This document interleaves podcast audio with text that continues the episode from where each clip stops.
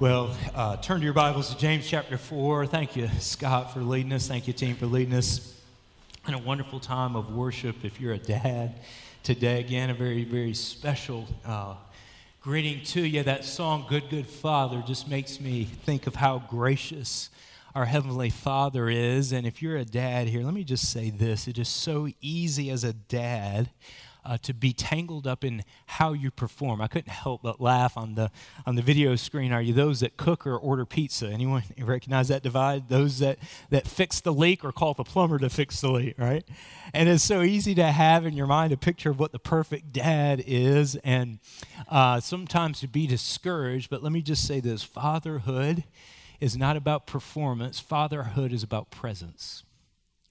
And our good, good Father, through the presence of his spirit through the presence of Jesus on earth to make a way to him comes to his son and he comes to his children with his presence and with his people. And so today, as a dad, you can rejoice that your sin can be forgiven. You can turn from your sin, but you also can recognize that who I am is not dependent upon how I perform or whether I can fix a leak or whether I can cook real well. Your fatherhood is dependent upon the grace and mercy of the Father for you this morning. And you take that with you and you be present with your children today and maybe they're they're distant but you you text them or you write you you, you call them and, and you be present somehow uh, this morning as as I was coming in one one guy told me uh, he's an older gentleman, and this just this really grabbed my heart. He said, Yesterday, I, I spent five hours with my son, who is in one of the Overcomers program and, and, his son has been messed up in alcohol and drugs. And I asked him afterwards, "Can I share this?" And his son has been messed up in alcohol and drugs. Can you imagine five hours and his son hasn't been able to, to be with anybody? They, they've kind of kept him apart, but now he's able to be with his dad. And I can't think of anything greater, fathers, than the presence, your presence in the lives of your son and children. So I, I give you the good, good father. I give him to you in his grace as you, as you our dads, and as you are granddads to those sons and daughters and grandsons and granddaughters, be present. Be present. Be available. And God will work through you. I say that for me, and I say that to you as well. If you also uh, volunteer, I, I, I failed to mention Summer Spectacular volunteers. Thank you. What a phenomenal week this week. 200 267 of you gave up your time this week and you gave up sleep because I know what it took energy wise to do that, but we couldn't have done it without you. And I'm going to go out on a limb here. Are John and Rhonda, are you in this room? So I know that often they're down in the hallways below. John and Rhonda, are you here? No. Okay, good. Eh, our secret here, all right, just in this room, they are phenomenal. They are unbelievable. And so, what you need to do is send them a note, send them a card, um, give them a hug, pat them on the back, send them a text, and just say, thank you for pouring yourselves into volunteers and into our kids so that over 500 kids throughout this week could hear the good news, the gospel of Jesus Christ. So thank you. Thank you, volunteers. We thank John and Rhonda as well.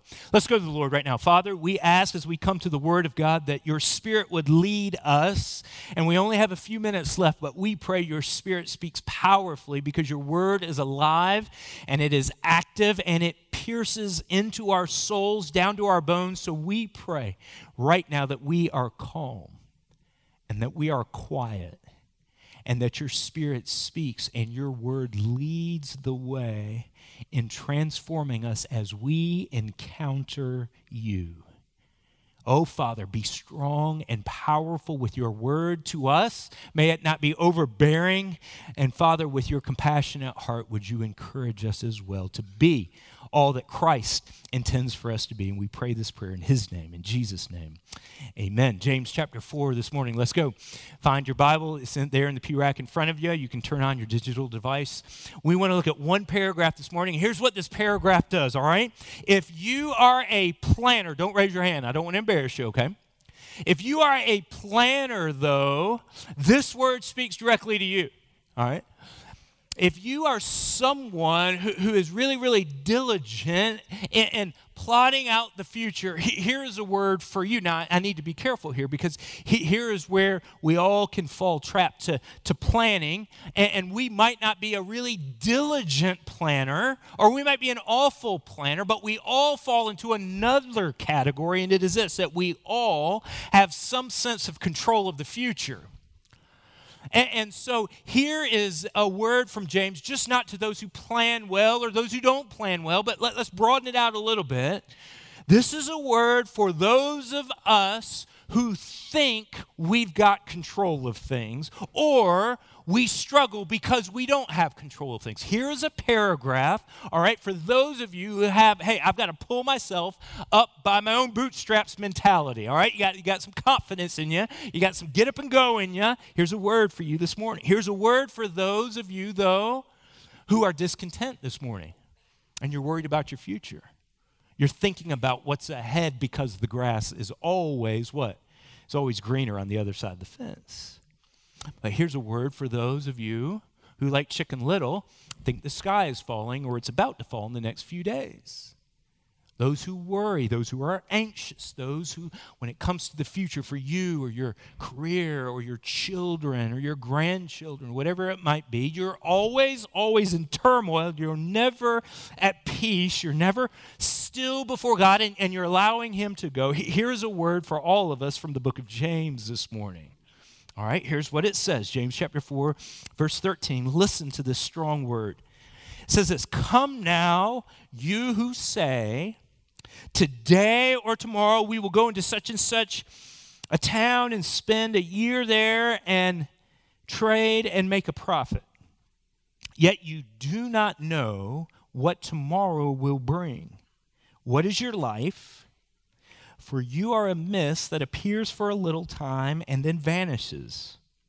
Instead, you ought to say, If the Lord wills, we will live, and we will do this and that.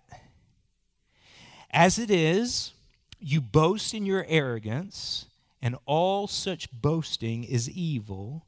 So whoever knows the right thing to do, and he fails to do it, for him, it is sin. Strong paragraph, strong word from the Holy Spirit this morning. And it's just not to businessmen who in the airports tomorrow and who on the highways tomorrow are going to be going around and, and they're going to get to their destination. They're going to make their connection and they're going to go and sell and they're going to go and, and, and, do business. It's just not a word to those businessmen on Father's Day. We're not picking on you, businessmen. We're not picking on you, financial planners who are here this morning. We're not picking on you. Instead, again, James broadly wants to speak to those who think they have control. So here's thought number one this morning from verse 13, and it is this planning with control over your future in mind is planning without God in mind. We'll leave it up on the screen so you can write it down. All right, listen. Just not for businessmen, not just for those who plan really well it's for all of us planning for your future. Control of your future. Is that what you're planning for? If that's what you have in mind, James says this you're planning without God in mind. All right, the historical context here is pretty simple. James looks into these house churches. Here's these businessmen, and they say, Here's what we're going to do. Here's when we're going to do it. Here's how long we're going to do it. Here are the results, and here's all of the uh, all of the ingredients of this formula we're going to put into place and this is how we're going to live our lives. And james says hold it right there. That planning with control of your future in your mind is really planning without God in mind. He's nowhere to be found. Now, let's try and bring this to day to day living, okay? Let's try and bring it to all of us who try and plan with our futures in mind. This past week, I spent time on the phone trying to determine where Harrison was going to play football or if Harrison was going to play football, all right? Was I planning with God in mind, or was I operating in my own little world? This past week, Sheree and I were planning about updates to our house and repairs that needed to be made. But here's the conviction Was I planning with God in mind, or was I planning with only what I thought in mind? You see, here's what we do. Here's what we do. When it comes to decision making in our futures, we ride a couple of waves. One wave is the culture, what everyone else around us is doing. So it's easy for, for, for me to, to go and look and see in my season of life what everyone else is doing, what all the other families are doing, what, what, uh, what all the other homeowners are doing, right? And it's easy to ride another wave, the wave of our circumstances. All right? What, what, what are my circumstances right now? So, therefore, I, I, need to make this move to get out or to get in, and, and whatever it is. We ride those two waves. But planning with control of our future in our mind and in our heart is planning without God in mind. Th- think of these other instances where we have to make decisions. When to move and where to move, when to sell our home, what home to buy, where to vacation, strategies if, I, if I'm at work for how to make my sales or business grow in 2016 and 17 and beyond. What move do I need to make personally in order to take that next step up of my career? Hey, I'm a, co- uh, I'm a high school junior, senior. What college do I apply for? Hey, if, I, if I'm interested in a boy or girl, whom will I date? Interested in marrying somebody, whom will I marry? What steps do we take as a church? What steps do I take daily in helping to plan the strategy and, and execute the vision of the church? And we could go on and on and on, but daily living, here is what we do we ride the wave of our culture or we ride the wave of our circumstances and we say, I've got control of this thing. I've got control of my retirement. I've got control of my possessions. I've got control of my resources and I'm going to direct them with my future or my, the future of my family in my heart and in my mind. And James says, hold it just a second. God is not relegated to what you do on Sunday morning. God is to be weaved into the fabric of my family and of my house and of my relationships and of my business and of my work and moms, of my day to day schedule of my kids. God is not to be left to the side. This is what this whole paragraph's about. He's saying, if you plan with the future in mind and you can control that, then James says you are just like these guys who are saying, here's the formula, here's how it's going to work, and here's the result. This is a strong word for all of us. As we ask ourselves the question, what distinguishes me and Sheree? What distinguishes me and Sheree what distinguishes you and your wife and you and your husband? What distinguishes you and your family from the culture around you, from the world around you when it comes to our future? What distinguishes me and my wife and our checkbook from the world? What distinguishes you and your family and your calendar from the world? What distinguishes you in your retirement or you in your career or the way you operate your business from those around you? What distinguishes you, mom, day to day with your kids that God has given you from the other moms that don't know Jesus around you? Do, do, you see the point? Here's what James is saying He's saying, Look, you business guys that are going to fly out in the morning, there's nothing that distinguishes you from everybody else because they think they have the future in control of and in their own hands, and so do you. And so he comes to the to the churches and he has a has a warning and, and he has some evidence here, verse 14. All right. Second thought life is uncertain, life is short, and life is out of our control. All right, this is, he's going to say, okay, let me give you some evidence as why planning, um, you, you need to slow down here. He's not condemning planning. Let me say this. Don't, don't walk out and go, the, the pastor says we should never plan. I, I'm not saying that. I'm saying you should plan under the submission and leadership of God. We'll get to that in just a second. I'm not saying don't plan. In fact, probably most of us could think a little bit more about our future, but think under the authority of God. We'll see that in just a second. But here's where James comes in. He says, I want to tell you why.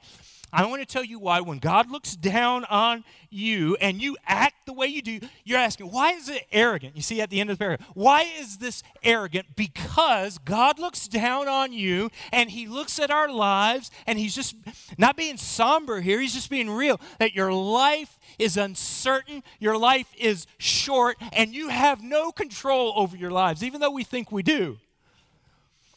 And we see this over and over in the scriptures. James says, What is your life? But it is like a mist that comes and it vanishes. So, how can you say in arrogance, I'm going to go do this tomorrow, I'm going to do this tomorrow, or I'm going to spend a year here when your life is short, your life is uncertain, and your life is out of control? James is saying, listen, you need to look at life a different way. You, you need to look at it from, from God's vantage point. You got to look at it differently than you're looking at it now. It's, it's kind of like looking at, at, at a situation that a, a gentleman was in one time when one of his colleagues, a businesswoman, she was finding success in her career, and so the, the company asked her to open a new branch and to open a new office. So this colleague was awfully proud of his friend, and he, and he goes to the florist and he says, "Hey, I want to send flowers over there. Just congratulations, and and you know, just uh, go get them, and whatever would be appropriate, you put it on there." And so uh, the florist sends the flowers over there, and you can imagine when he walked into the new branch into the new office, he sees the flowers there, but there's a wreath, and it says, "Rest in peace." All right. So he goes back to the florist and he's like angry. He's like, This is, it's not a funeral. She didn't die. this is a good thing. It's a good occasion.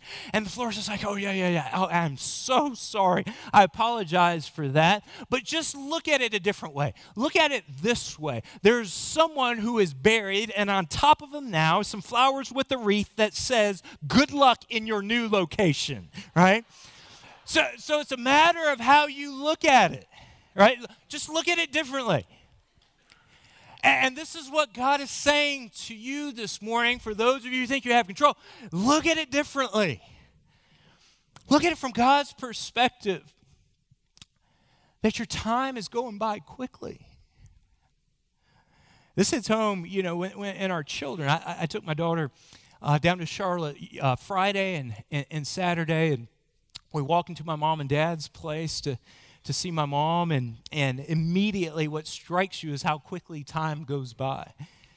Pictures of the kids and, and pictures of the kids when they were little. And so Emma Grace just kind of picks up on it right away. Hey, look at me when I was little. Isn't that, isn't that cute? Look at Harrison when he was little. Isn't he, isn't he cute? And, and, and you just, you're, wow, how did it go by so quickly? Parents know that. She comes over to where my mom had my senior high school graduation picture. Wouldn't you love to see that? And Emma Grace didn't go, Oh, that's so cute. She just said, That's just weird. that's what she said. I don't know what that is. You know, hair's a little bit thinner, face a little bit thinner. Total, time goes by so quickly. You're a dad here this morning, I, I, saw this, this title of a blog post about our kids, and it, the title was this 940 Saturdays and You're Done. From the time you have a newborn baby to the time they're 18, you have roughly 940 Saturdays, and your parenting is done. Now, we know parenting's not done, but they leave. Life is short, life is quick, it goes by so fast. Yesterday I was sitting, or last week I was sitting right here, Sunday evening, thinking of all that was happening in Orlando and just got done watching all the news, and I read, You do not know what tomorrow will bring. And I'm not trying to be somber. I, am just simply trying to point out James's case he's making here. You don't have control over your future like you think you do.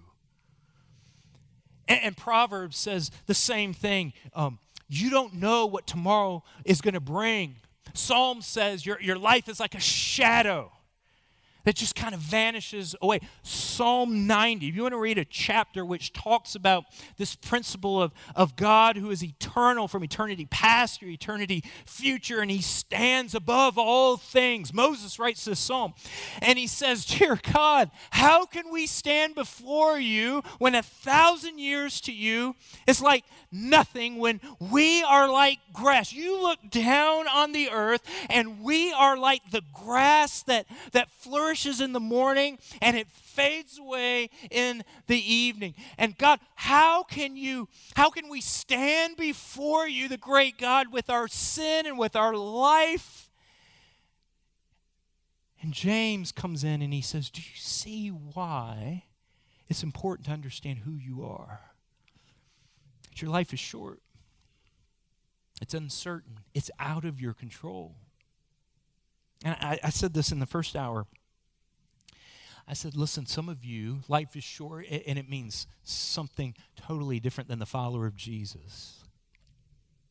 For the follower of Jesus, life is short, and we recognize that the Father has control. And, and so, as we'll see in just a second, we submit to Him. But for some of you who are not followers of Jesus, and I said this again to the first hour, and there's many more seniors in that hour, but it doesn't matter how old you are, some of you do not know Christ. And I would simply say this you are not guaranteed tomorrow. You're not. I'm not. Um, and I would simply urge and plead with some of you that you come to understand the Father's great love through Christ and through the gospel and through the forgiveness of sins that comes because Jesus died for your sins. He was buried, He was resurrected so that you could enter into a relationship and so that you could sing in your heart. I was a sinner I was apart from you. I was running from you. I fooled everybody, but now you are a good, good father to me. Can you say that? Life is short, it's uncertain, it's out of control, which brings us to the third thing, and it should drive us to run to the Father. Verse 15, here's what he says Instead, you ought to say, if the Lord wills. We will live and do this or do that. Thought number three this morning is this condition your mind and your heart to see that all your possessions, all your relationships, and all your plans belong to God. All right, we'll leave it up there. Condition your heart, condition your mind to look at it differently that everything I own, all my relationships, all of my plans are under the sovereign hand of Almighty God. If the Lord wills it, if the Lord directs it. Instead, businessman James says, go and plan your trip but come underneath the authority and submission of the Lord and, and come to Him and say, Is this your will? Then move. And if the Lord leads you in that direction, great. If the Lord says, Hold it, no, another direction, then you say, That is the Lord's will. That is where we should go. Put this into practice in your everyday life. If the Lord wills, we will do this. This past week, as I'm planning with my staff, just read this. We're sitting around the table, and I caught myself using this little phrase if the Lord wills this. It's not like a little magic phrase we pull out of our pocket, makes us more spiritual. It shouldn't be. You can abuse that phrase, some people have. But it's a phrase of the heart and of the mind that says, I don't have control over my future. My life is short, and God does, so therefore I fall under His leadership. I submit to His direction. I submit to the Lord. I draw near to the Lord, and I look to Him for Him to direct and to lead and to change and to open and to close. Whatever the Lord wills, that is what I will do. For instance, today, I don't know about you dads. You ready? I got the perfect day set up. You ready? Here's the perfect day preach, eat lunch, be with my family, take a nap, and watch sports the rest of the day. You like that? Any men out there say amen if that's, if that's good. All right, amen. All right, you get that? Women, easy gift right there, all right? Just leave them in the room, let them watch TV till they and then go in and poke them and see if they're alive later on, right? I told Sheree, this, here it is. I, I, give her a warning every, every Father's Day. This is all I'm asking for, all right? And so um, Sheree comes to me and she says, uh, hey, so and so might be driving through town. and, and, my first instinct is that's going to mess up the plan. that's going to mess up the. Hey, hey. Um, so I'm, you know, I'm trying to be spiritual and trying to be. Hey, when are they coming again? where, where, are they coming from? Where are they driving through again? Trying to time my nap, right? Um, are they going to stay for dinner? Do, what do you think, right? And, and, and really, he, here, here's a simple way here's my plan for Father's Day. Instead, if the Lord wills and He directs people here that I am able to be encouraged by and I'm able to encourage, God will give me my nap time. God will give me my TV time. God will do whatever He wants to do. But if the Lord wills, that's what I will do. You see how simple that is? Now, transfer that to the hard decisions. Here's where it gets difficult. What am I going to do with my retirement? What am I going to do with my money? What am I going to do with my career? God is asking me to change jobs, or God is asking me to change careers, or, or if you're a college or a high school student, where am I going to go to school? And you're trying to plot the rest of your life. I think it's really tough, if the Lord wills. What am I gonna what, what am I gonna do with the next steps in my life when it comes to dating? What am I gonna do to the next to the next steps in my life when it comes to the resources God has given me? What what am I gonna do with my family for the future as far as planning for my children as they move and work their way through? Some of you have it mapped out all the way to their graves. And here's what God says. Here's what James says. If the Lord wills, so be it. Here's a simple little couple of phrases that I have helped me just this week and hopefully will help you. Simple phrases here. When it comes to prayer, we'll put it on the screen. Plan nothing without petitioning God. Plan nothing without petitioning God. Whoa, man. Where was that phrase in my life? You can think it's steps, can't you? Whew. Where was that step? Where was that little phrase from James there about if the Lord will? So therefore, I'm going to plan nothing without petitioning God. Here's the second phrase. You ready? Here comes the practice do nothing without the permission of God.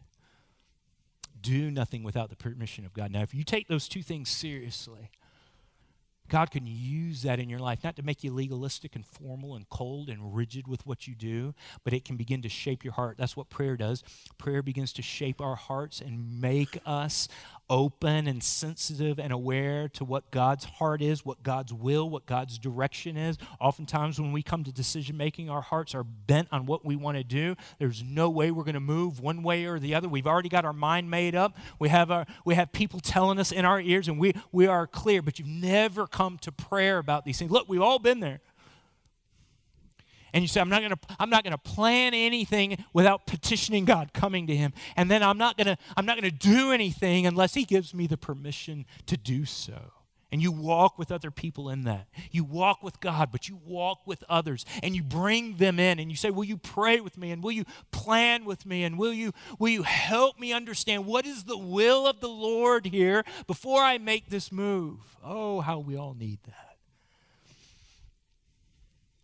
Condition your mind and heart because our hearts and minds aren't conditioned any other way. Ask yourself some of these questions, all right? I'm just going to put them out there really quickly. Will this decision I'm, I'm about to make expand and serve the kingdom of God, or will it build and strengthen my own kingdom? That's a great question when it comes to retirement, when it comes to money, when it comes to resources, when it comes to next steps. Will this move I'm about to make serve and expand God's kingdom and God's people, or will it build and strengthen mind. Number two, will it highlight this move I'm about to make? Will this move highlight God's glory and grace in me, or will it spotlight and put the attention on me and what I'm about to do and my abilities and my gifts? See the difference there? Will this move I'm about to make shine the light of God's work where people look at that and go, God's at work in your life? Versus here's my move. Here's my abilities. Here's my skills. Here's my this is natural for me. Is it supernatural from God or is it naturally from you? Third question Will it hinder when it comes to your children, when it comes to your family? This move I'm about to make, will it hinder my child's development, foremost spiritually, or will it help them grow? This move I'm about to make with my kids, this move I'm about to make with my family, whatever it might be, ask yourself will it help or will it hinder? Will it move my children closer to God, closer to Christ, or will it draw them away from Him? These are great questions to ask. Here, here's the last thing, and we're done this morning. Verse 16 and 17. He says this, read it.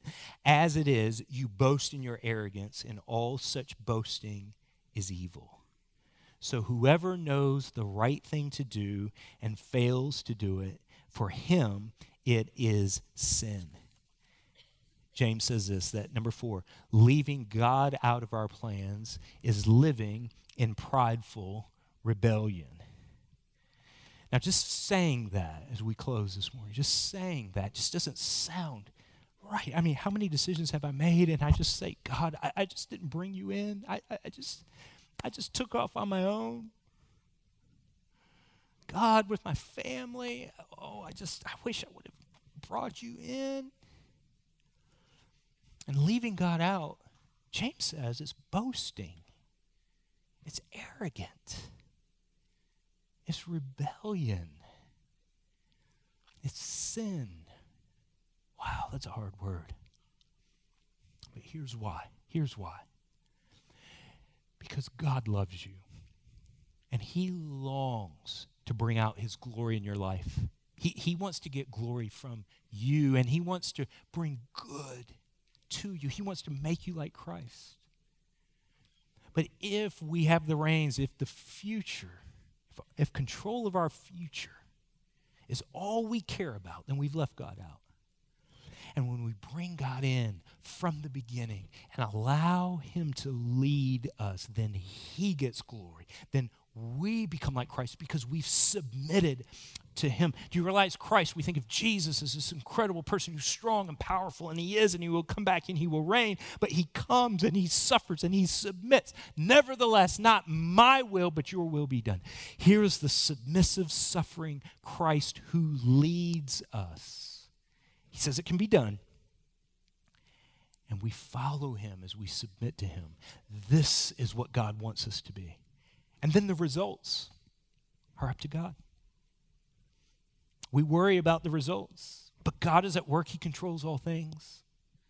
We worry about the future and we say, okay, if I just trust God, will He do what is right? Yes, if we submit to Him, He will do what is right. He will provide, He will sustain, He will give you what you need if you, as Jesus said, you seek first the kingdom of God and his righteousness, and what?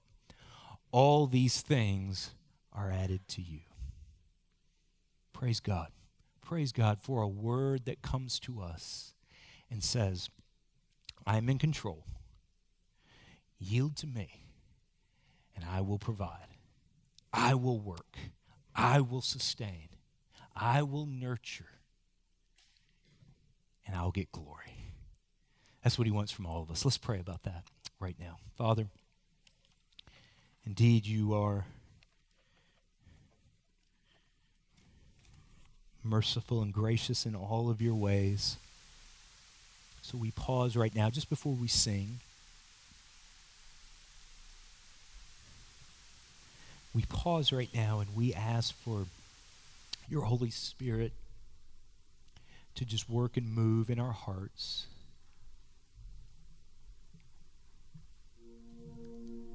That you would forgive us, Lord. That's the first word that comes to my mind.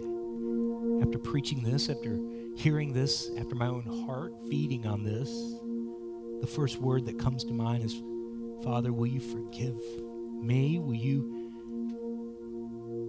will you extend mercy and grace to me through Christ?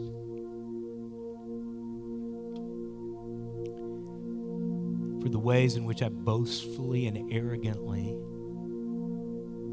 left you out. Forgive me for the witness, the testimony that is hindered because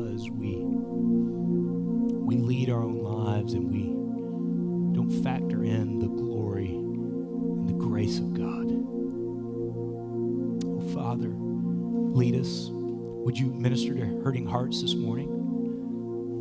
As they think about things where they have moved ahead in their own lives and their own futures, and it, there's regret this morning, there's hurt.